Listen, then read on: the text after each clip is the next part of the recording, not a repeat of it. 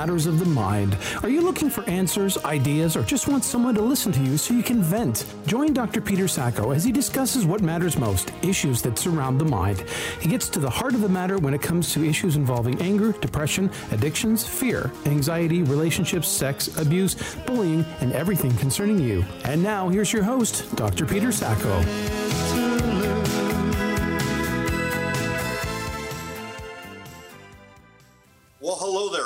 Welcome to Matters of the Mind on this beautiful October day. I'm Dr. Peter Andrew Sacco, and with me always is our co-host and my co-host, that is, and producer Todd Miller. How are you, Todd? Doing uh, very well today. I understand you're exceptional.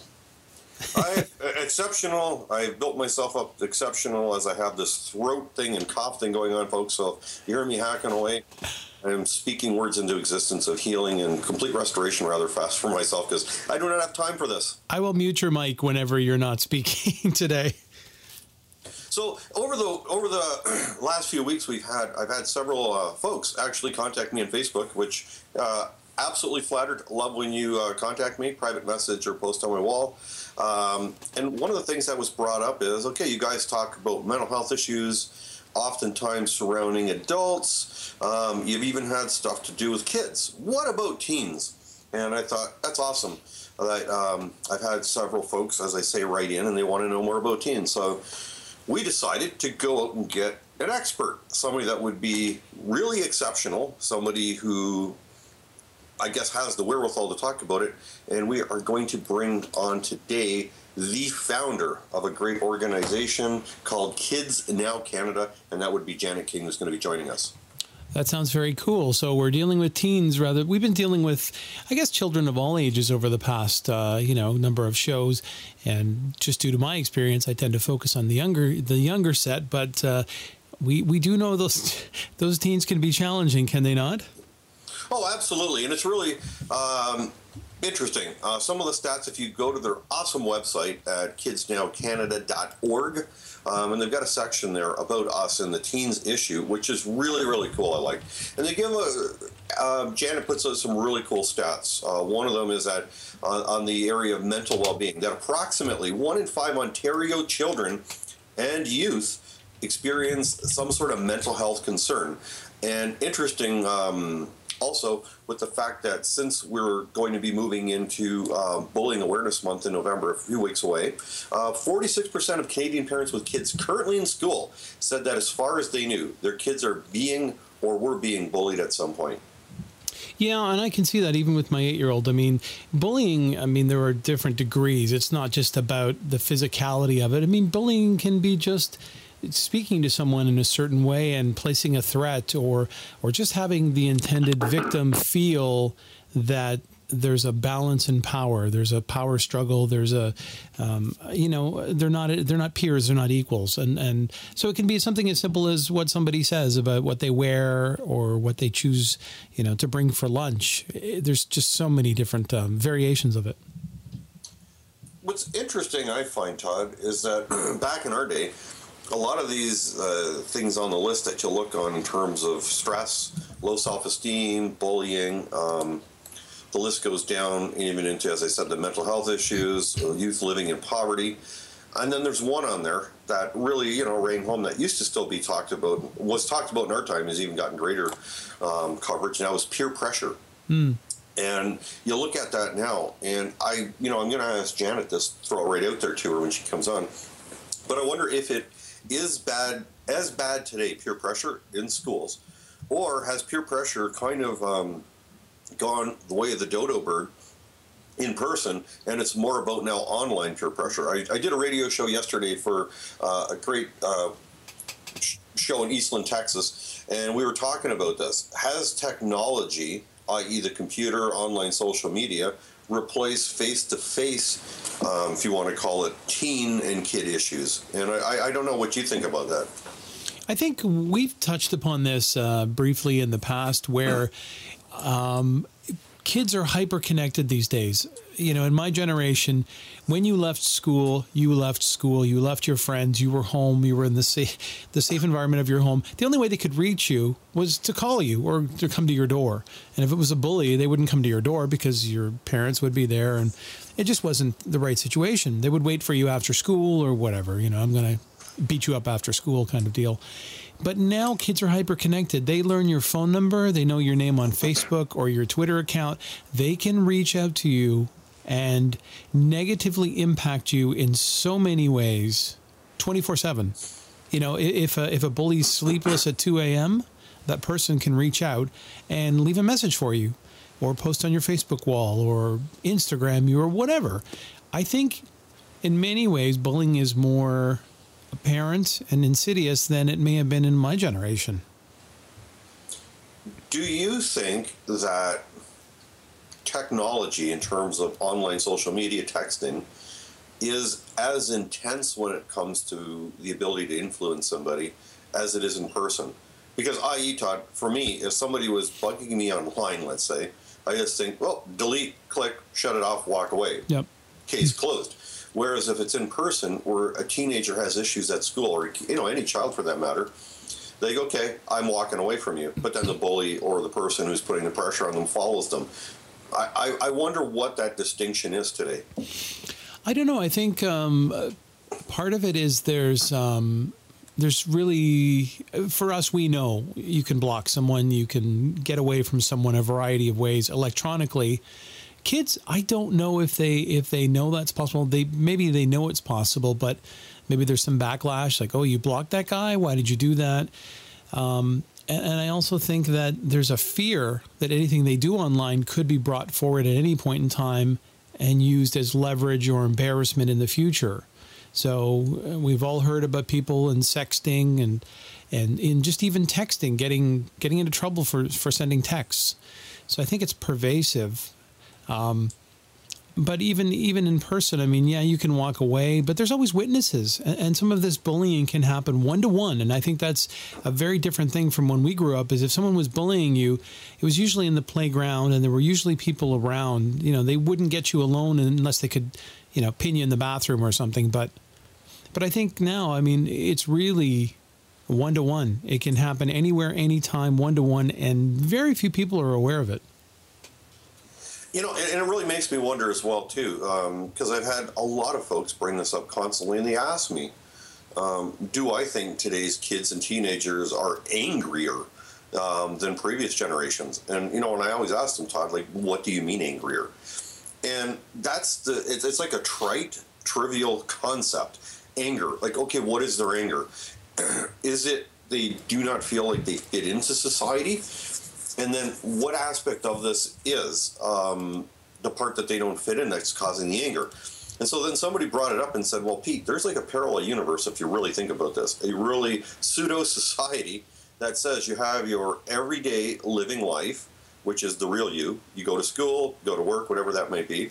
Then you have the parallel universe or the alternate you, which is your whole online lifestyle, which could be totally different, a totally different persona. And what is the anger component then? Is it kids able to fit in one but not the other?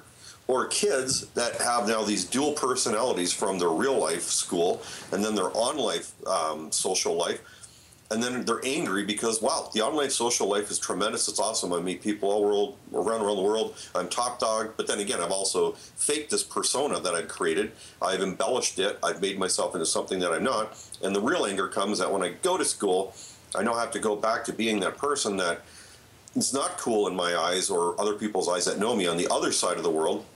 And then the question then comes up why are, you know, is this the catalyst that's causing some kids to go to school, shoot, shoot their classmates and that?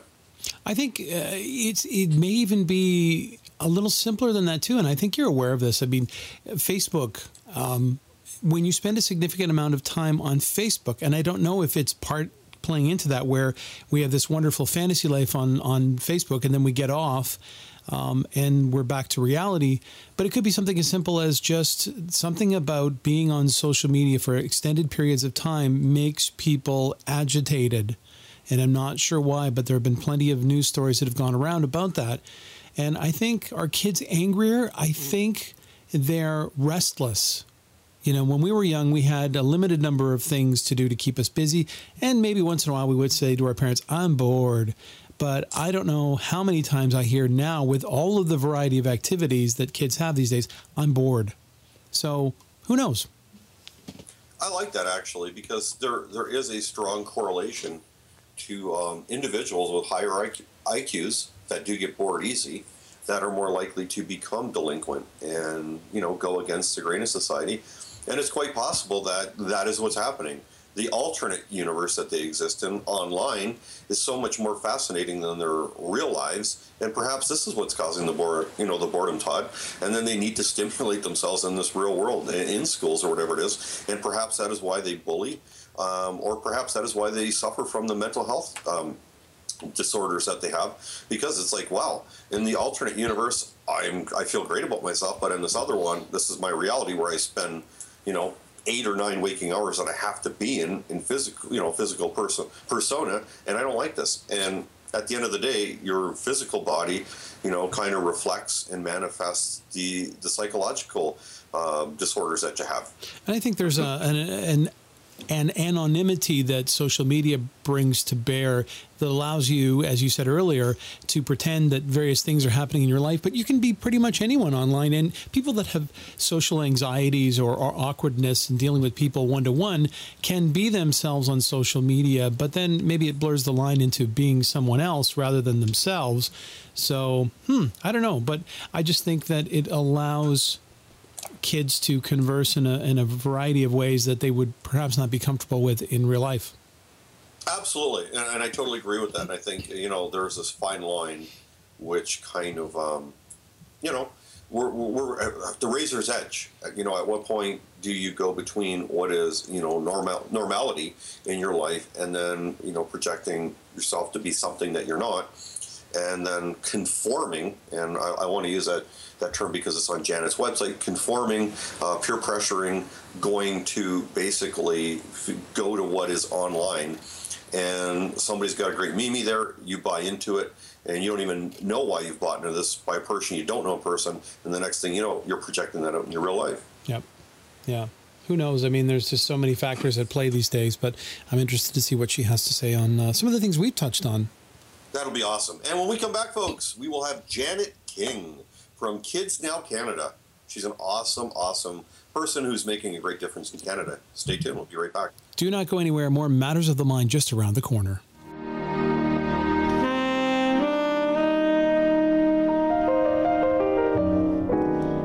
The music you'll hear on Out of the Blue will be jazz for the most part. No specific styles or genres. Every piece of music is handpicked to deliver quality performances. Out of the Blue can be heard on rtds.ca, live Mondays 1 to 3 p.m., and encore performances Tuesday to Friday, anytime on demand. It's the true spirit of jazz, a touch of everything and then some. Thanks for listening. I'm Larry Green.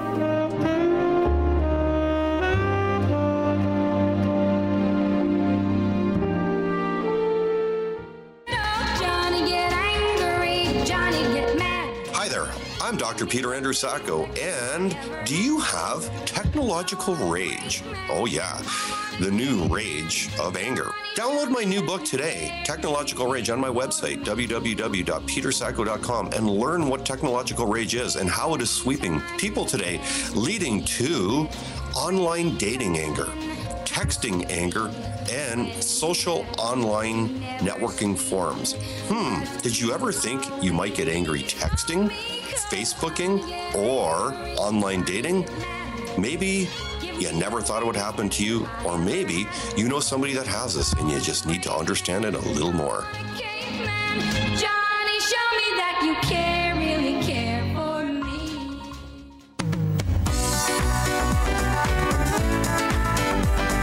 Welcome back to Mental Health Matters with your host, Dr. Peter Sacco.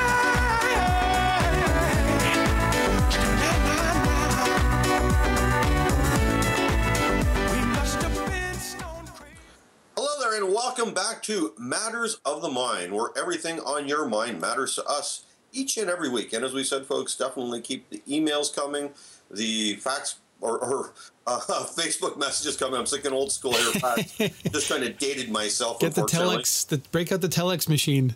Absolutely, and definitely continue to tweet us, folks, because we absolutely love you and we love the ideas that you have for our show. And this was one of your ideas that you wanted to talk, wanted us to talk more about kids and definitely teens. And as we promised, joining us now is Janet King, who is the Chief Kids Officer and founder of one of the most amazing organizations in Canada, and I'm going to be so bold as to say the world, which is Kids Now. Hello there, Janet. How are you? I'm awesome. How are you, Peter? I am doing really well today. And I guess the very first thing I want to ask you, which is probably going to be the most simplistic thing, uh, you know, no multiple choices here, is Tell us a little bit about Kids Now. How long has it been in existence, and how did it come to pass? Uh, thanks for asking. Um, Kids Now has been around for 15 years, and it uh, we've been uh, operating in Ontario and throughout different provinces in Canada. And the real genesis of the program was that I used to be an educator, and I saw from so many different perspectives. Um, ability to react to um, scenarios that children were in. And I felt that we were doing a lot on a reactive measure, but not so much on a responding uh, measure. And what I really came to see was that um, regardless of where a child came from, whether or not there was a Range Rover in the driveway or they lived in social assistance, all kids had issues. And that the opportunity to get there before we had to react to be out there on a proactive measure was something that really um, aligned more with myself. Um, I appreciated all the reactive programs that we, we, we have and, and we will continue to need to have. But it was also something within my head that, you know, I would have, you know, dreamt of a moment to speak to several off, uh, chief chief of police to say, you know, I'd, I'd really love to put you out of a job with respect to what's happening with our youth. These kids are moving forward. They're they're making positive choices, and I knew that if we just gave them the boodle bag, the toolkit, that would enable them to strengthen their sense of who they are, their sense of worthiness, that they would take on some of the challenges in their life with the opportunity to have the confidence to know that there was a reason to make a good decision because there was a end result that would be better for them, not just for today, but for tomorrow.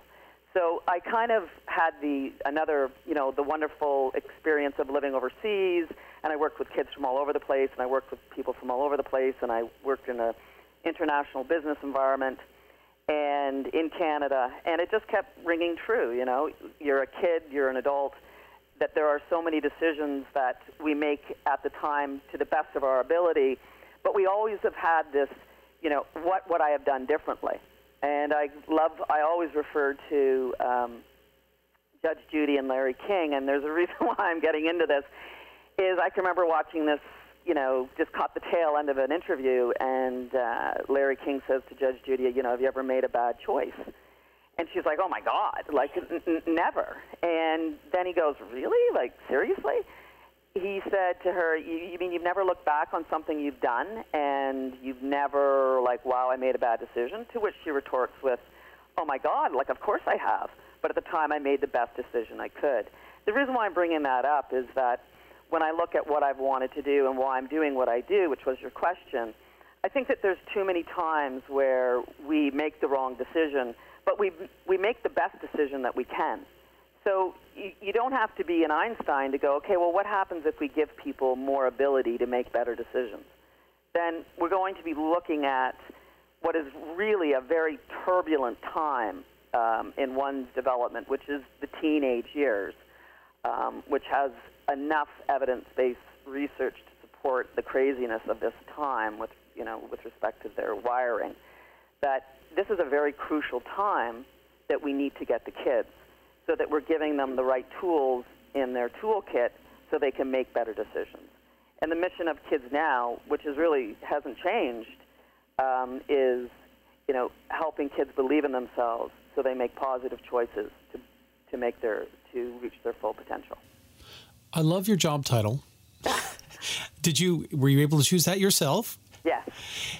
Um, looking at the website uh, and then hearing you speak, uh, you're saying that you're helping kids make better decisions going forward, but you also touched upon something about Larry King yes. asking Judge Judy if she ever looked back. Does that play into your program where you help kids evaluate some of their past decisions to to be able to put some like a frame of reference around how they got to that decision and maybe why it wasn't the best choice even though it was the best choice at the time. Well i think that this is something that you've um, you know you've brought up todd that i think we all if we take a look at our lives we, we need to do right? And i think that many of us older you know we, we go down the the road and we're much older and it's absolutely something that we do with our kids because we don't want kids to be saying, "Oh, I wish I had of."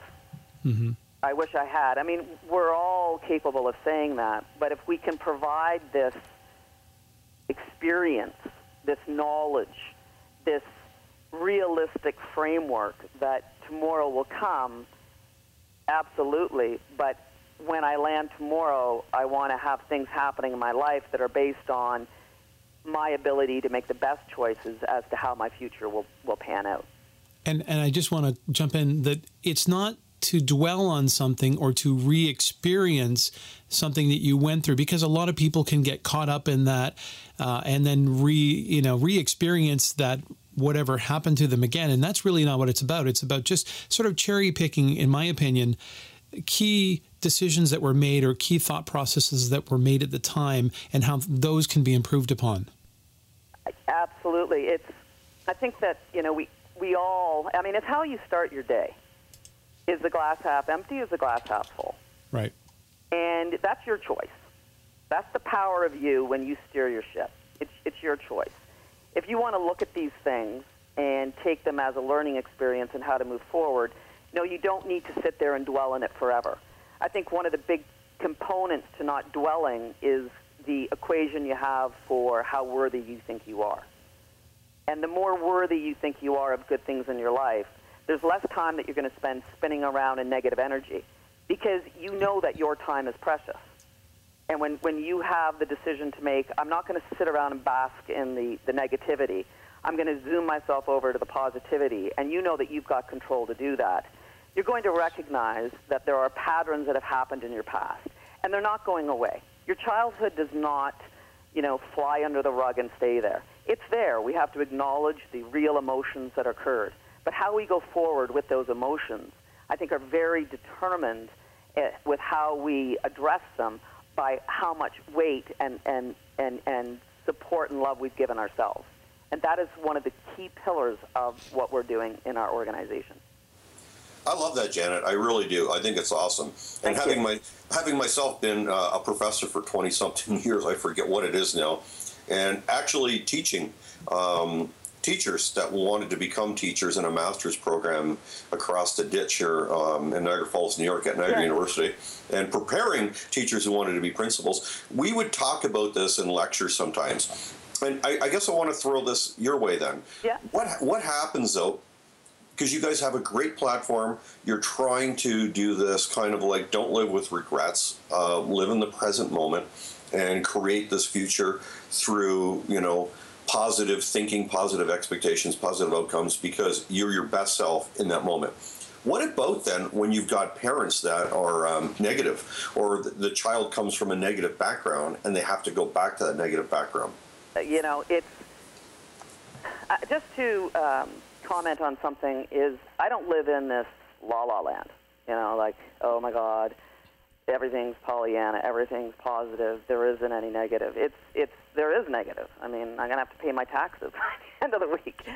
Um, but it's what you do with it, right? And I think that there's a certain ability for some people to move forward and to really embrace positivity because um, it is their choice, and they're very aware.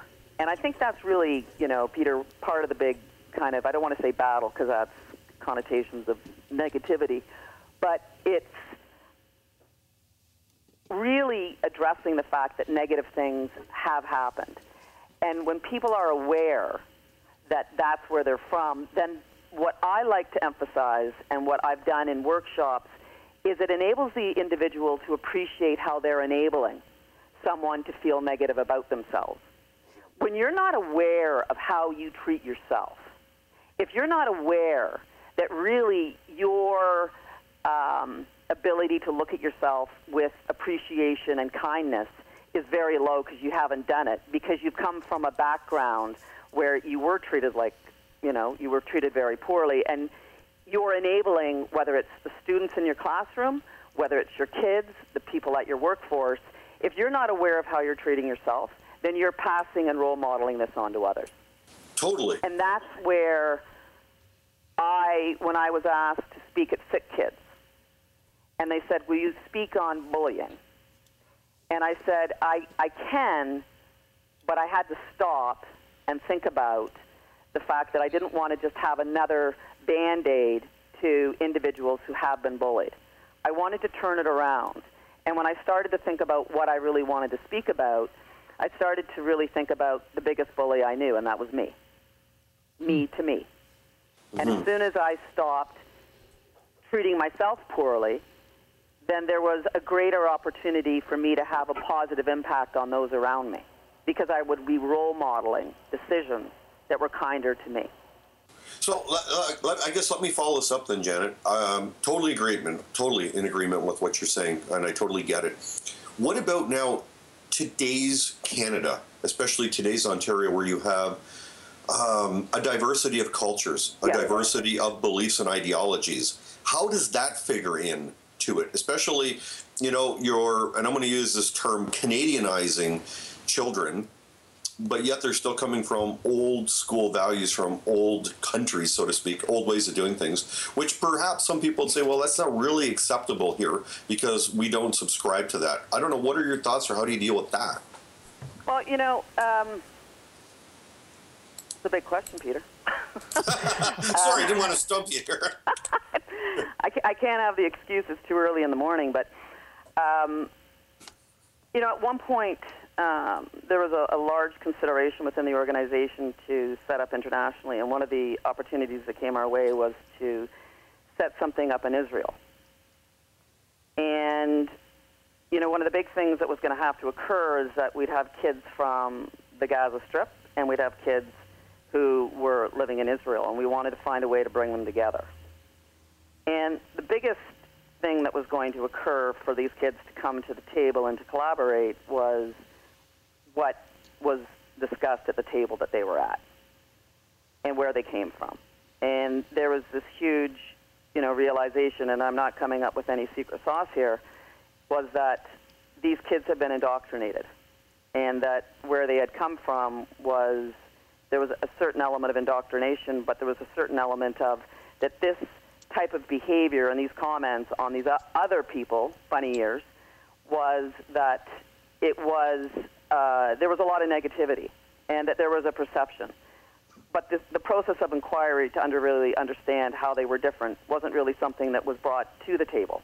In fact, it was a behavior that was uh, consuming three quarters of their day. It was a behavior that they were so used to doing that their life, what would their life be without it? It was their purpose. So, you know, how, in terms of Canadianizing, it's also looking at, you know, international relations and appreciating that at the end of the day, and I had this wonderful experience when I represented Canada, and it was something that was done and recognized at the UN, and everyone had to get to this one location. And as soon as we got there, everyone took off their Canadian stuff, and the people from Costa Rica, and et cetera, et cetera. There were about 17 delegations. And no one knew where anyone came from because I was wearing stuff from Sweden. so the point that I'm trying to get at is you can take off a lot of stuff and you can take away a lot of baggage.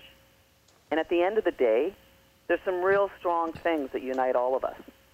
And whether or not you want to call it your Ten Commandments or whatever, but there's some really strong core pillars of values and systems that we need to really get back to. And, you know, a lot of what I think, not what I think, but what we, as an objective, is we want to keep what's happening in this world, we want to simplify it. Because it's become very complex. But I don't think it's it's it's it's it's become complex because we've chosen to make it complex.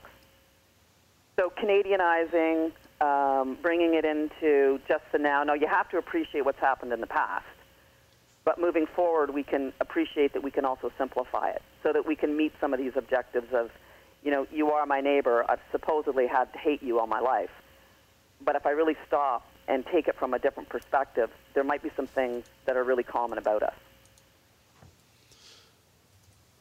So, we need to take a break. And uh, wow, I'm just gobsmacked by all the great information you are sharing. And uh, we've got more with you right around the break. You're listening to Matters of the Mind on Listen Up Talk Radio at talk-radio.ca. Stay with us. We'll be right back. Buying or selling a home, condo, or investment property may be one of the largest transactions you'll ever make. It's important to gather as much information as you can, and preferably from experienced, successful professionals.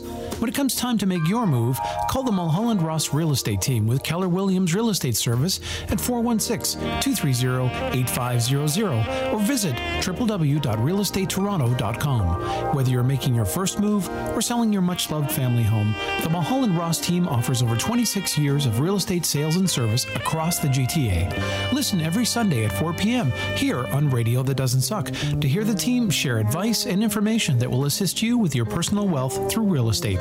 Questions or topics you'd like to see covered? Email info at realestatetoronto.com or call the Mulholland Ross team at 416 230 8500. Welcome to my new book, Niagara's Most Haunted Legends and Myths, which is not just a book about ghosts and haunted places, rather about history in the Niagara region. This book explores and uncovers parts of the Niagara region which are considered some of the richest in North American history and the most haunted. As a matter of fact, one of the bloodiest battles in North American history, the War of 1812, between the British and the Americans was fought here. And this year, the bicentennial year anniversary of the War of 1812 is covered in this book. This book explores most of the haunted places, legends that have existed from the 1800s right now to 2012. Each chapter covers a different type of landmark which not only educates readers on historical significances, but also entertains with anecdotal ghost stories and paranormal investigations. Join me in this book as we visit beds and breakfasts, ships and boats, trains, tunnels, museums, mansions, highways, forts, cemeteries, waterfalls, and many more, and see if the Niagara region is really haunted. Niagara's Most Haunted Legends and Myths is now available at Indigo Chapters and online on Amazon.com and BarnesandNoble.com and visit our website, www.niagarasmosthaunted.com. Be afraid. Be very afraid.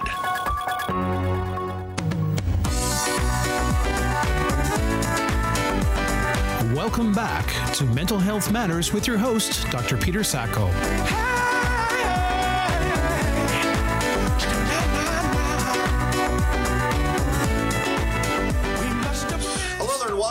To Matters of the Mind, where everything your mind matters to us each and every week. That would be myself, Dr. Peter Andrew Sacco, and my beautiful, charming co-host, Thank you. And today- Accolades. and today we have absolutely an exceptional guest. I'm so excited to have her on our show because we waited a while to get her on, and we've got her on today. Her name is Janet King, who is the Chief Kids Officer and founder of Kids Now Canada. So, Janet, you've told us a little bit about um, Kids Now, that it has been around for a while, that it is a tremendous organization here in Canada. So, I'm maybe hopefully this is not a, a, a tough question and or a zinger. I guess it's more of an opinionated question on your part. I don't have an opinion, Peter, so you're. Oh, that's good. Uh, it's, it's the morning, so nobody really has an opinion. They just kind of uh, they don't know what the flow based on caffeine or lack of caffeine. Exactly. So, and it, it, it actually comes from uh, somebody who wrote several uh, listeners who have written it in the past in regards to they wanted to hear more stuff uh, involving teen issues today. Yeah. So, so say that we were sitting here on on Jeopardy. Uh, Todd is Alex Trebek, and it comes up on the screen, and you need to. The category is teens issues, yeah. and you're going to go for the big one, the thousand dollar one. What you, would you say, in your humble opinion, um, and through your you know your knowledge through Kids Now Canada and any other organizations that you come across, what is the biggest issue today facing teens? Well, it's a you know again it's a, it's a very um, it's a very good question. It it comes down to I think different perspectives and different people have different ways of looking at things.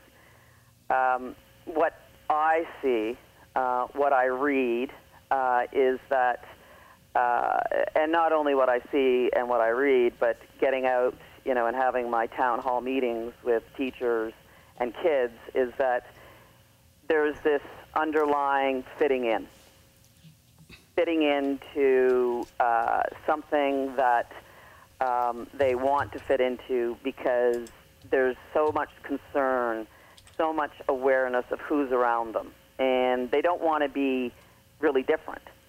So, in order to achieve that, um, it causes, I think, a lot of anxiety for these kids, and it has definitely become much more prevalent. This whole anxiety and the stress that kids are under because of this. I think that it very much was there before. I mean, there's always been the issues of, you know, family issues. Um, bullying is not a new thing. It's it's just we've added we've slapped on unfortunately cyberbullying. Mm. Um, it, there's never been a world where there hasn't been some kind of like drugs and alcohol is absolutely there, um, and it's become you know huge. The whole idea of you, you know it's again getting to the clique that you're in, and you know I can I see it with my own daughter. I mean they all wear the same this, they all do the same that. She's a very outspoken child, but she's still very aware of the decisions that she makes that won't necessarily put her into a different camp. So we're trying to get kids to really address what can happen when you have developed a greater sense of who you are and what your strengths are and, and your weaknesses and your ability to say, you know what, I'm not, I'm not perfect. Um, and uh, I'm aware of you know these the peer pressure that's in our existence. But it's important that kids understand that peer pressure has been around forever. It's just now coming in different derivatives. So to answer your question, I, it's from my position that it's this fitting in uh, component. Yeah, um, Dr. Sacco and I were talking about that before you came on about just how much it's morphed into the social environment, um, and it's so much more immediate yes. than it ever was. Where, mm, as I sure. as I said to Dr. Sacco, you know, a bully would bully me until I got home, and then I was free from him until. 8.30 the next morning whereas now it's so pervasive and, and 24-7 but I would I would like to touch upon your website for a second, sure. and I would ask everyone to go and visit the Our Impact section of the KidsNowCanada.org website because it really talks about some simple things. Now, you teach them five essential life skills, uh-huh. which is incredible because um, looking at it self esteem, goal setting, communication skills, conflict resolution there's a big one, uh-huh. and stress management, which is so, so important these days because um, I have a child with with mild ASD, and one of his challenges is emotional regulation. And, and I've heard so much about stress management and kids with autism, but it mm-hmm. applies to so many other kids these days mm-hmm. that are bombarded with so many. Um, uh, messages sure. and text messages. Talk a little bit about those five essential life skills and how important they are to almost everyone. Yeah, I think that's a really good point. I mean, the program is absolutely tailored for kids in grade seven and eight for that very transitionary time. Um, you know, the teenage brain is going through a lot. There's different uh, development in the brain than there is in other times. Um, the the essential five key skills are again. There's nothing in there that Goleman, you know, emotional intelligence wouldn't say, you know, an adult needs. There's nothing in there that Barbara Fredrickson, you know, positivity wouldn't say, it's something. It's nothing, you know, Jim Collins and Good to Great wouldn't say, um, you know, these are the important things that we need to take someone to a new level, to put all those someones into a group and make all those individuals a group.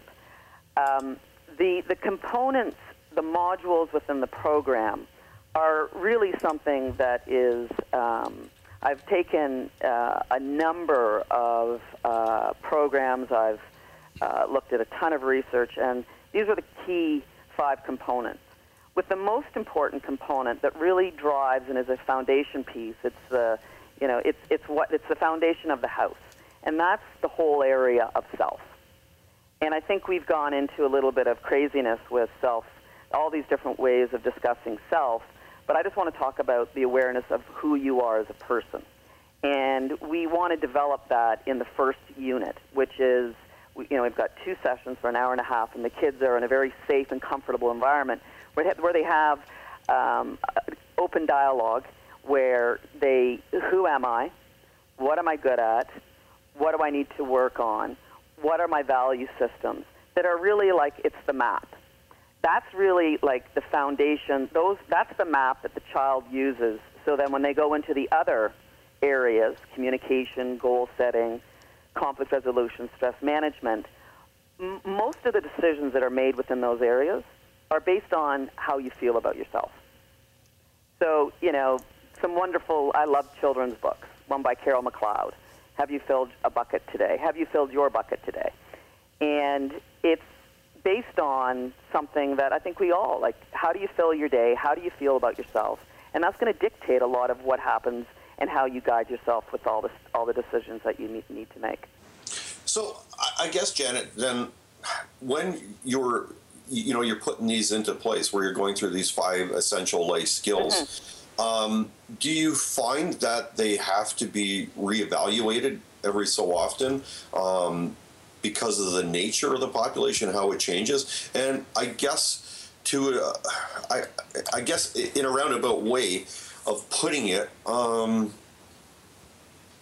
how do you real? How does a child really manage stress?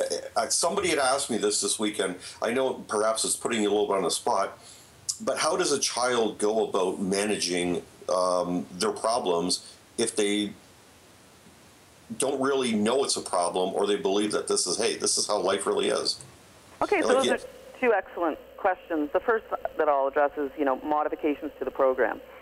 And in order to stay relevant it's important that we understand what the issues are that kids are going through.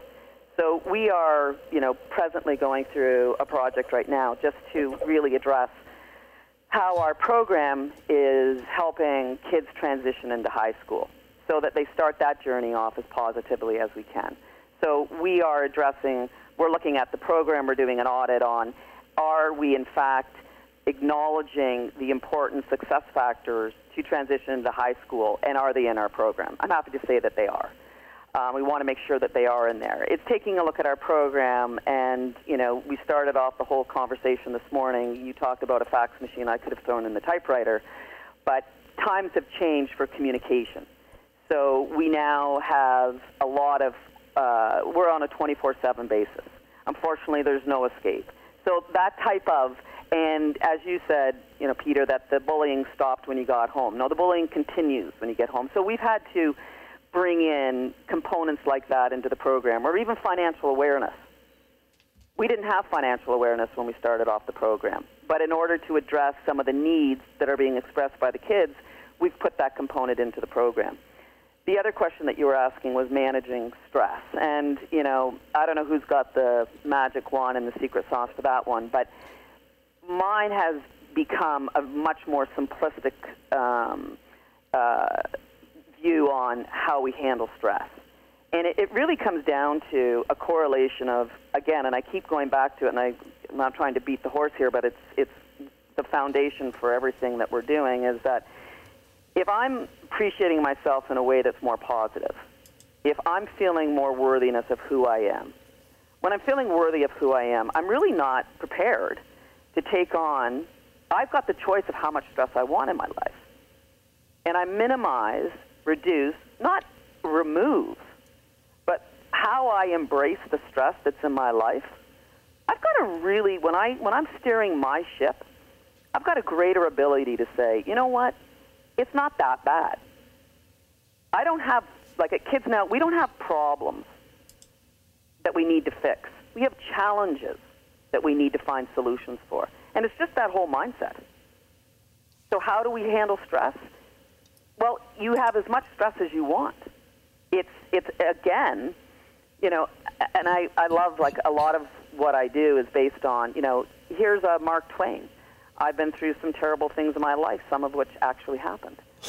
How much time do I want to spend in that negativity? Or, you know, I'm an Eleanor Roosevelt fan.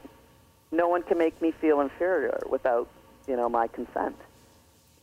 How much time I want to spend in this negative world is going to really be the question of, well, then how much stress management is going to, going to be required to get through that? And that's my choice. It really is, and I guess you're you're you're really teaching them that they are the masters of their own destiny, and and that very few external forces can um, completely disrupt yep. their their path to whatever they want to do. Yes, it will impact it and maybe divert you a little bit off course. As you said, you're steering your shift, uh, ship and a big wind comes, the ship goes off course, but you teach them skills to get it back on course, yes, to teach exactly. them how to be great sailors, so to speak, to use a crappy analogy. But no, it's a, it's a fantastic analogy, and I actually, you know, I, I used to do quite a bit of sailing, so there's a lot of analogies that can just, you know, if we're going to play on the, you know, the, the sailing. I mean, you are the captain of your ship. And I'm not I'm not pretending for one second because I've worked with these kids. You know, I know where they came from that morning. They they were in sleeping in a hallway. Hmm. They had a parent tell them that they were useless.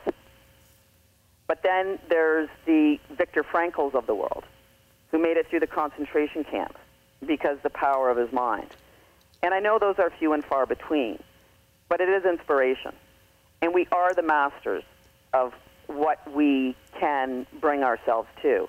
And there are so many. I don't. I think that we're doing a tremendous. And I, the, using the word disservice isn't is is just um, uh, dismissing the reality and, and the power of too many kids are coming out of an environment every morning and they're they're they're they've been told they're nothing. So we can't put our emphasis that my happiness is dependent upon so and so. Right. My happiness is dependent upon me. And that's, that's where we've got to go. It's dependent. I have the power. And some people can think, yeah, but, yeah, but, and there's always a billion excuses.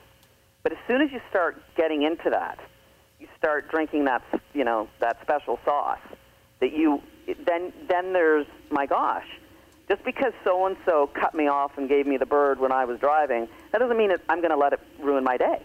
I need to. I need. To, I need to learn that skill right now. Do you take older, older uh, distance, long distance learning students? Because uh, I think I need help with that. Janet King is the Chief Kids Officer and founder of KidsNowCanada.org. A very appreciative and a wonderful chat with you this morning. Thank you. It was very enjoyable. Thank you. I loved your questions. We will be right back. We unfortunately have to take a break, but uh, you're listening to Matters of the Mind on Listen Up Talk Radio worldwide at talk-radio.ca. Welcome back to Mental Health Matters with your host, Dr. Peter Sacco.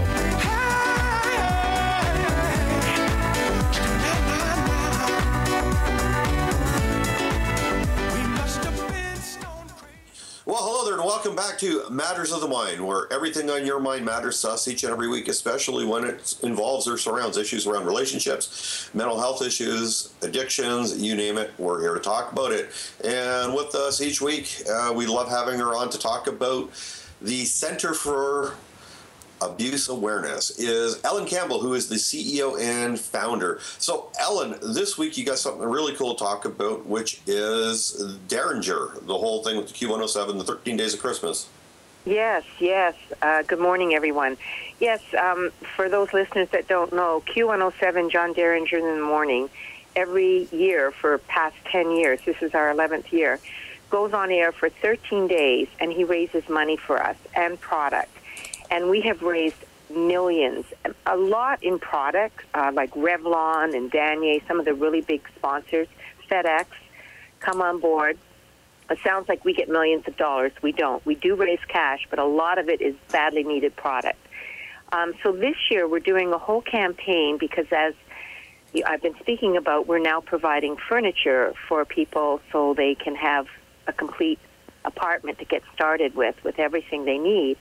Um, so we're going to start sponsoring over Christmas specific items.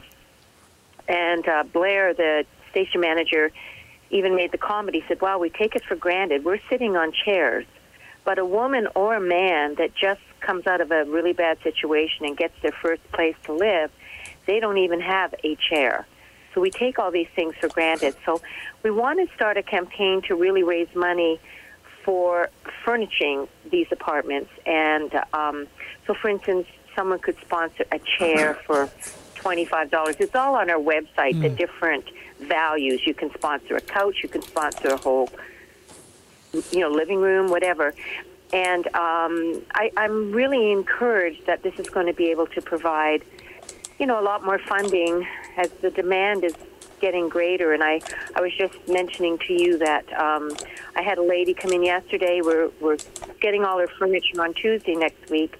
But um, she came in, she got all her bedding and everything. We've got an interior designer that's going to go in free of charge and help her put her apartment together, get the right color drapes and some pictures and ornaments to make it a home. But when she was finished and she was leaving, she said, "Do you have gas cards or do you have cards for for food?" And I said, "What do you mean?" She said, "Well, I have." I have she has a. She just she's a cleaning lady. She has an old car that she uses, but she had no. She said, "I don't get paid till the end of the month, and I have no money for food or gas." So we were able to give her twenty dollars for gas, and I just went and got some soup right out from our kitchen there, and um, and this is how a lot of these people are living and the food bank didn't open till today or tomorrow. So this is in York Region. So this is all around us. There's some very hurting people that need so much. And so we're hoping this campaign is going to really help raise a lot of money because obviously it's not just clothing they need, they need everything. Now, will you welcome cash donations? I'm sure you would welcome any amount and, and just free of just someone give you money. Personally, some, sometimes when I donate money, um, I get the feeling that while I trust how you spend it, I feel a little disconnected from the process. And if you were to tell me, give us $25 and you can buy a chair, or give us X amount of dollars and you can give someone a living room suite, to me, mm-hmm. I feel a little bit more involved in the process and it's very tangible for me to see where my dollars go directly. So I love that you're now giving someone the option of saying, you can give us money and we'll spend it in a variety of ways, or you can directly sponsor someone, which is very cool. Exactly. And they can go online. I mean, it goes everything from a couple of lamps for $20 right up to an entire family, you know, a house for a thousand dollars. So there's different categories. Um, but you're right; it's it is tangible, and as I've mentioned before, our administrative costs are under ten percent. So the money really does go to the programs and where it's needed. And folks, you know, any any time is is a a person is in need regardless of the, the time of the year. But folks, it is Thanksgiving up and coming, and it also is, I hate to say it, the winter season just around the corner. So there are a lot of folks out there in need. So definitely please help uh, Ellen's cause. It is a great cause. And for anybody that wants to get involved with all this, Ellen, donation wise um, or volunteering or whatever they can do, what is the best way they can go about this? Just to go online at abusehurts.ca and they can see information on the donation process. If they want to volunteer, they just have to, um, you know, contact us. All the contact information is on there. We love volunteers. We can really use volunteers. That's how we can do our admin costs under 10%. And um, FedEx, I'm just meeting with them. They're huge sponsors of this program, and they do all the pickups and everything for us at Christmas, and they're huge supporters. Um, so yeah, we we welcome, and we also welcome donated items. Now, you know, again, we, we, we won't just take anything, but we have to be careful because we've got limited space. But, you know, if people have some gently used furniture that they'd like to donate, we can give them a tax receipt. Yeah, big shout out to FedEx. Um, that is uh, yeoman's work there. I mean, being able to uh, pick up everything that you have and ship it a variety of places. Um, they don't have to do it, and it is wonderful that they're stepping up to the plate to do that because it, it enables you as a, as a charity to further your mission um, at virtually no cost to you. Exactly. Uh, the other one that's great too, I want to acknowledge, is the TTC. Every Christmas they do TTC Stuff the Bus and they go to about I don't know how many locations. They kick it off at Q107, and they might be at Walmart for a day, and they take toys or cash donations, and literally they bring us busloads of toys because we serviced last year over 2,000 families. So they bring just a huge double, you know, bus, length bus full of toys. We're going to have to uh, let people know of that uh, for sure. I mean, I don't know how many people know about that particular initiative from the TTC and uh, in Yeah. conjunction with Q107.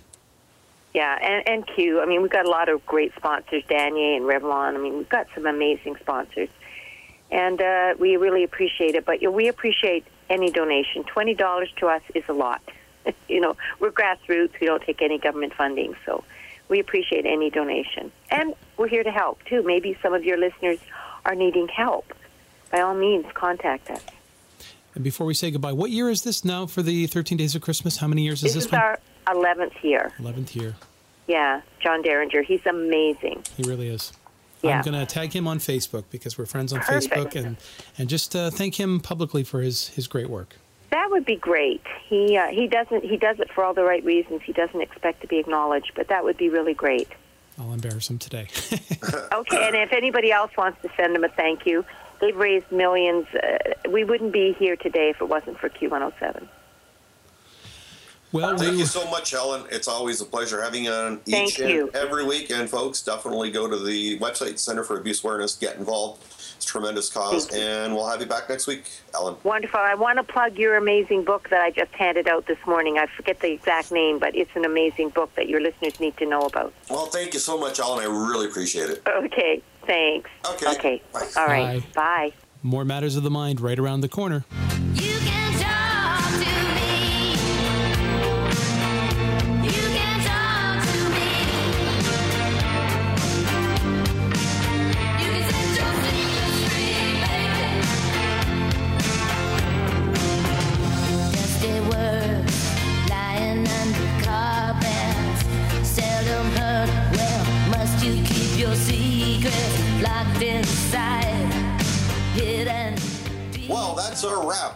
Thank you for joining Matters of the Mind, where everything on your mind matters to us each and every week. And next week, we got a great guest. That would be Annie Fox, who is an internationally respected parenting expert, family coach, and trusted online advisor for teens. She's a best selling author. You're going to love her. Wow, I cannot wait for that. And we'll, of course, have Ellen Campbell back on from abusehurts.ca. You're listening to Matters of the Mind each Wednesday at 8 p.m. And if you miss it, it's on podcast. And by all means, reach out to us, petersacco.com. We're on Facebook, and we are everywhere. We'll catch you right back here next Wednesday at 8 p.m. Until then, have a great week. You've been listening to Matters of the Mind on Listen Up Talk Radio with your host, Dr. Peter Andrew Sacco. Get in touch with him on his website, petersacco.com, or find his contact page on Listen Up at talk-radio.ca. Find us on Facebook at facebook.com slash Listen Up Talk Radio, on Twitter at Listen Up Talk. Thanks for listening and sharing our We'll catch you next week.